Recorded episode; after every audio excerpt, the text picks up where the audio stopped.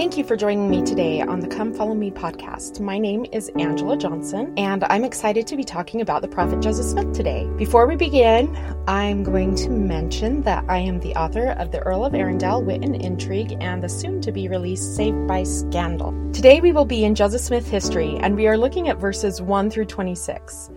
So I'm going to apologize beforehand because I might get super excited while we're going through these verses. Joseph Smith's experience has always been a source of strength and comfort and testimony to me, and so I usually get really excited when I'm talking about him. Um, before we start reading, I'd like you to think about how Joseph Smith's experience strengthens your testimony. And as we go through this lesson, perhaps there will be something to build on your current faith and testimony. Let's jump right in. Joseph Smith was prepared from a young age. Lucy Mack Smith and Joseph Smith Sr. raised their children to be God fearing people. They held family scripture study of the Bible and they had family prayer. And um, that was something that their children knew was going to happen. On page 8 of the Come Follow Me manual, there's a quote by William Smith. He says, we always had family prayer since I can remember. I well remember father used to carry his spectacles in his vest pocket, and when us boys saw him feel for his specs, we knew that was a signal to get ready for prayer. And if we did not notice it, mother would say, William, or whoever was the neglectant one, get ready for prayer. After prayer, we had a song we would sing. Joseph Smith grew up reading the scriptures. He grew up in a family that talked about scriptural matters, spiritual matters, and they impressed upon their children prayer. The adversary was ready for what was to come in Joseph Smith's life. The adversary knew that Joseph Smith was being prepared by his parents to be God fearing and to learn about spiritual matters. And so the adversary started to put obstacles in his life. And um, one of those is discussed by his mother in the book The History of Joseph Smith by his mother, Lucy Mack Smith. She relates an incident that happened to Joseph before any of the upheaval within Manchester started to happen. At the age of 14, an incident occurred which alarmed us much, as we knew not the cause of it. Joseph being a remarkably quiet, well disposed child, we did not suspect that anyone had aught against him. He was out one evening on an errand, and on returning home, as he was passing through the dooryard, a gun was fired across his path, with the evident intention of shooting him. He sprang to the door much frightened. We immediately went in search of the assassin, but could not but could find no trace of him that evening. The next morning we found his tracks under a wagon where he lay when he fired, and the following day we found the balls, which were discharged from the gun, lodged in the head and neck of a cow that was standing opposite the wagon in a dark corner. We have not yet discovered the man who made this attempt at murder neither can we discover the cause thereof. It was soon after this incident that the religious upheaval came to Manchester. So let's go into the scriptures to Joseph Smith history and let's look at verses 5 through 6. Sometime in the second year after our removal to Manchester, there was in the place where we lived an unusual excitement on the subject of religion. It commenced with the Methodists, but soon became general among all the sects in that re- region of country. Indeed, the whole district of the country seemed affected by it, and great multitudes united themselves to the different religious parties, which created no small stir and division amongst the people, some crying lo here, and others lo there. Some were contending for the Methodist faith, some for the Presbyterian, and some for the Baptist. For notwithstanding the great love which the converts to these different faiths expressed at the time of their conversion, and the great zeal manifested by the respective clergy, who were active in getting up and promoting this extraordinary scene of religious feeling, in order to have everybody converted, as they were pleased to call it, let them join what sect they pleased. Yet when the converts began to file off, some to one party and some to another, it was seen that the seemingly good feelings of both the parties, or both the priests and the converts, were more pretended than real, for a scene of great confusion and bad feeling ensued, priest contending against priest and convert against convert, so that all their good feelings, one for another, if they ever had any, were entirely lost in a strife of words and a contest about opinions.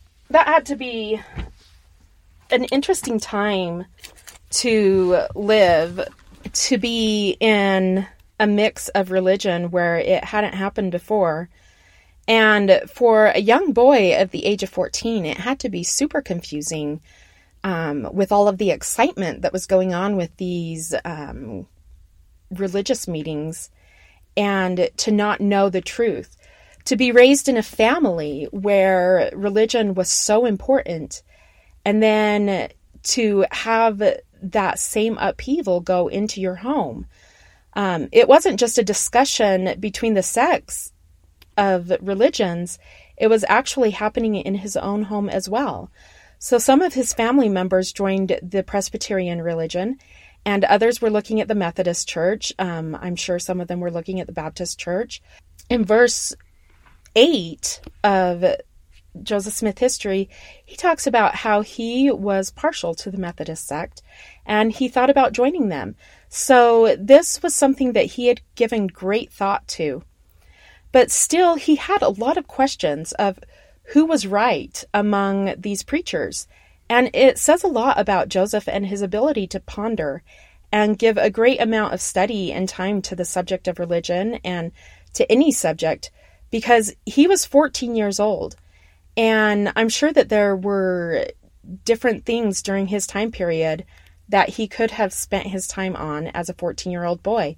No, he didn't have an Xbox or the newest entertainment system, but there were things that he probably enjoyed doing, games that he enjoyed playing or I mean his his family were farmers and so he could have spent his time out in the field working hard and thinking about the next crop instead of pondering over which religion is true. But instead of giving up and just joining one religion, Joseph took to the scriptures.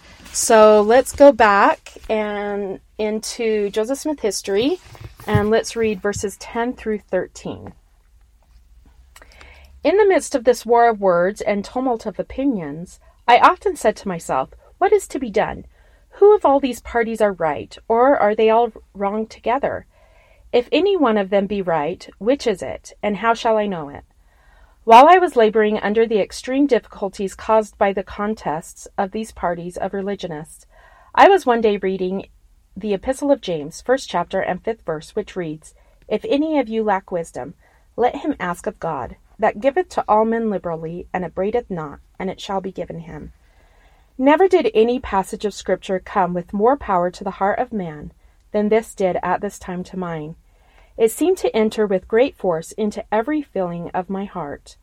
I reflected on it again and again, knowing that if any person needed wisdom from God, I did, for how to act I did not know. And unless I could get more wisdom than I then had, I would never know. For the teachers of religion of the different sects understood the same passages of Scripture so differently as to destroy all confidence in settling the question by an appeal to the Bible. At length I came to the conclusion that I must either remain in darkness and confusion, or else I must do as James directs, that is, ask of God. I at length came to the determination to ask of God, concluding that if he gave wisdom to them that lacked wisdom, and would give liberally and not upbraid, I might venture. Has there ever been a time in your life where you felt you lacked wisdom? And if so, what did you do? And how can you seek greater knowledge when questions come to you? It says a lot about Joseph that he went to the scriptures and he looked to God for the answers instead of going to the great scholars of his time. Usually, when I think, oh, I need an answer to something, Google is my first um, thought process nowadays. And so I think that um, a lot can be said about Joseph and his ability to ponder, his ability to discern the right way of thinking about things um, because he immediately went to the scriptures. He immediately went to what he knew. A quote from President Russell M. Nelson from his 2018 talk, um, Revelation for the Church, Revelation for Our Lives, talks about um, this experience with Joseph. He says, The prophet Joseph Smith set a pattern for us to follow in resolving our questions. Drawn to the promise of James that if we lack wisdom, we may ask of God, the boy Joseph took his question directly to Heavenly Father. He sought personal revelation, and his seeking opened this last dispensation in like manner. What will your seeking open for you? What wisdom do you lack? What do you feel an urgent need to know or understand? Follow the example of the prophet Joseph. Find a quiet place where you can regularly go, humble yourself before God, pour out your heart to Heavenly Father, turn to Him for answers and for comfort. Pray in the name of Jesus Christ about your concerns, your fears, your weaknesses, yes, the very longings of your heart, and then listen. Write the thoughts that come to your mind, record your feelings, and follow through with actions that you are prompted to take. As you repeat this process day after day, month after month, year after year, you will grow into the principle of revelation. Does God really want to speak to you? Yes. As well might men stretch forth his puny arm to stop the Missouri River in its decreed course, as to hinder the Almighty from pouring down knowledge from heaven upon the heads of the Latter day Saints. You don't have to wonder about what is true. You don't have to wonder whom you can safely trust. Through personal revelation, you can receive your own witness that the Book of Mormon is the Word of God, that Joseph Smith is a prophet, and that this is the Lord's church, regardless of what others may say or do. No one can ever take away a witness born to your heart and mind about what is true. End quote. So, with this question in his heart and mind, Joseph went to a grove of trees just a jaunt away from his home. If you've never been to upstate New York, go.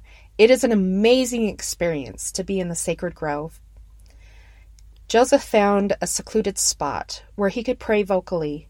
He'd never tried to pray out loud. But this prayer, this question needed to be spoken. He knelt down and offered up the desires of his heart so that he could hear God. He went in to that grove of trees fully believing that God would answer.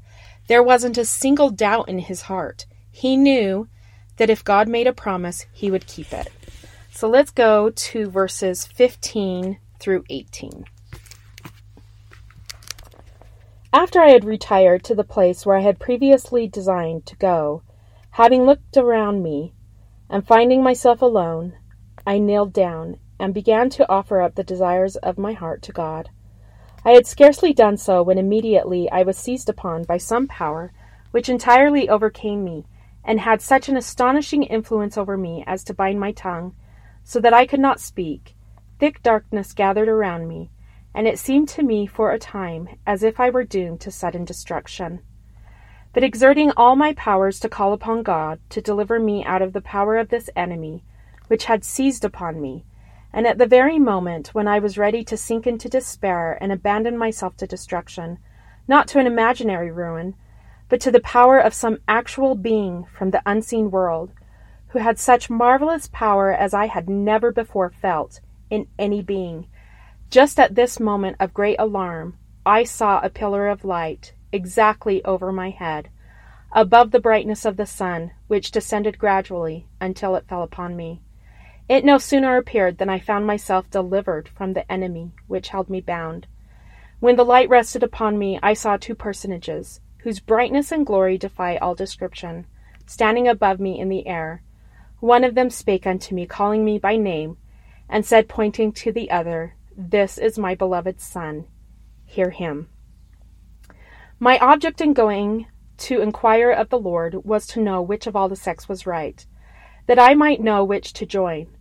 No sooner, therefore, did I get possession of myself, so as to be able to speak, than I asked the personages who stood above me in the light, which of all the sects was right, for at this time it had never entered into my heart that all were wrong, and which I should join. So, what did Joseph expect when he went into the grove of trees? He expected an answer. He ex- he expected to find out which of all the churches was right and which one he should join. He did not expect a vision. But that's okay because the Lord speaks to us in the manner in which we need. In the book by Gerald Lund, Hearing the Voice of the Lord, he talks about personal revelation. On page 26, he states, For reason the Lord has chosen not to fully explain, when he seeks to impart light and knowledge to us, what we call revelation, this is communicated to the spiritual part of us. The communication may also involve the physical senses, but it is the spirit that learns spiritual things. Therefore, the Holy Ghost is a spirit and can dwell in us. From that truth, we draw two important conclusions. The Holy Ghost is the means or the medium through which the Lord speaks to us, and the Spirit's communication is unlike any other form of communication we experience in this life. And therein is a problem. How do we define or describe something that is different from all other things we know? How do we recognize it when it comes if it is unlike the everyday experiences we are used to?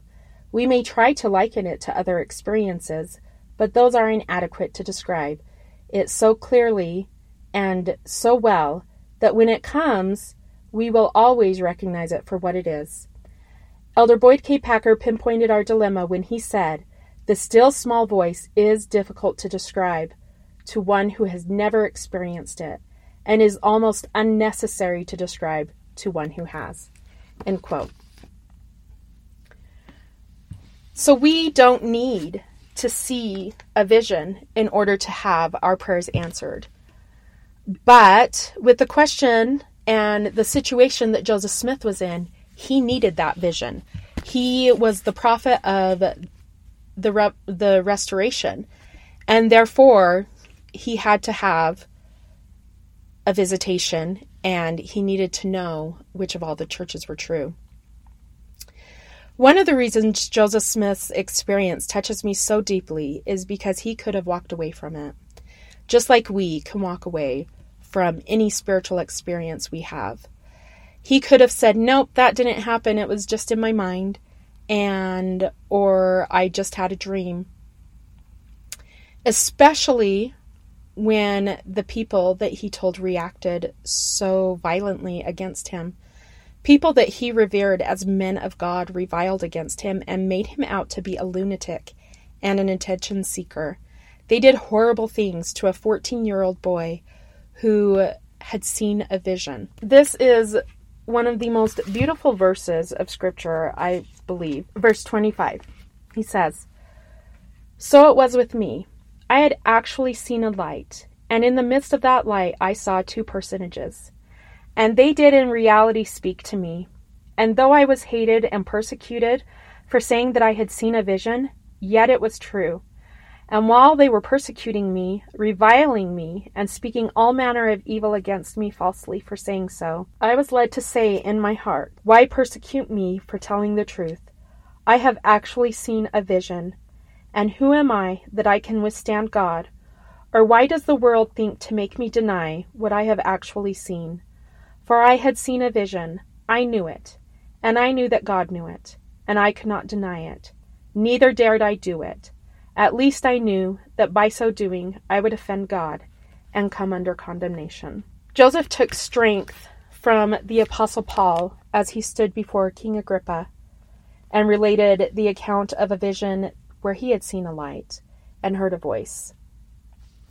And Joseph knew that if Paul could do it, then he could do it, which is so amazing that the person that the boy prophet looked to and revered as somebody to be like that it was a prophet from the scriptures, from the New Testament.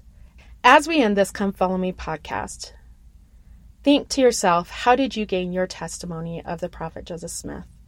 And perhaps write it down in your journal so that you can remember it, so you can pass that knowledge on to your children and your grandchildren and future generations. Um, testify of the prophet Joseph Smith and of the first vision. How will you continue to stand faithful during this tumultuous time that we're in? Because even though we don't live in the time that Joseph Smith did, we live in a time of war and rumors of war.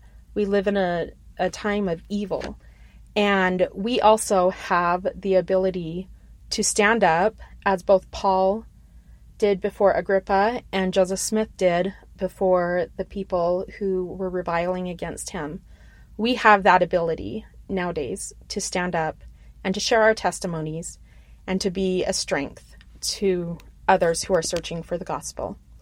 Thank you for joining me in today's podcast. I hope that the lesson today was enlightening, faith building, and that you learned just a little bit more about the prophet Joseph Smith.